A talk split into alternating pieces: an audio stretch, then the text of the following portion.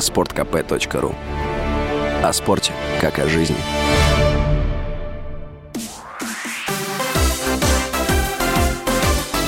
Новости спорта. Хоккеисты «Динамо» победили ЦСКА в московском дерби в рамках регулярного чемпионата континентальной хоккейной лиги. Встреча на арене армейцев завершилась со счетом 1-2. «Динамо» одержала пятую победу подряд. ЦСКА потерпел второе поражение к ряду. Для армейцев прошедший матч был тысячным в КХЛ. В следующем матче «Динамо» 30 декабря сыграет в гостях с Сочи, а ЦСКА 28 декабря примет петербургский «СКА».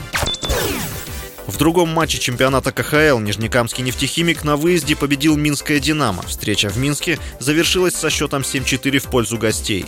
Минская команда потерпела шестое поражение подряд. В следующем матче «Динамо» 28 декабря примет Нижегородская торпеда. Нефтехимик в этот же день сыграет в гостях с Сочи. Трехкратный чемпион мира по футболу в составе сборной Бразилии Пеле начал прощаться с семьей. Об этом стало известно спортивному менеджеру Фрэнку Халиду, о чем он написал в Твиттер. Халид рассказал, что Пеле собрал родных и близких перед смертью.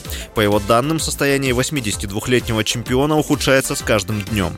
30 ноября сообщалось, что Пеле попал в больницу с общим отеком тела. У бразильца была обнаружена сердечная недостаточность и отмечена спутанность сознания. Врачи клиники, где лежит бывший спортсмен, рассказали, что у бразильца наблюдается отрицательная динамика онкологического заболевания, в связи с чем ему требуется более интенсивный уход из-за почечной и сердечной дисфункции. Пеле – трехкратный чемпион мира по футболу в составе сборной Бразилии. Он был признан игроком столетия по версии Международной Федерации футбола.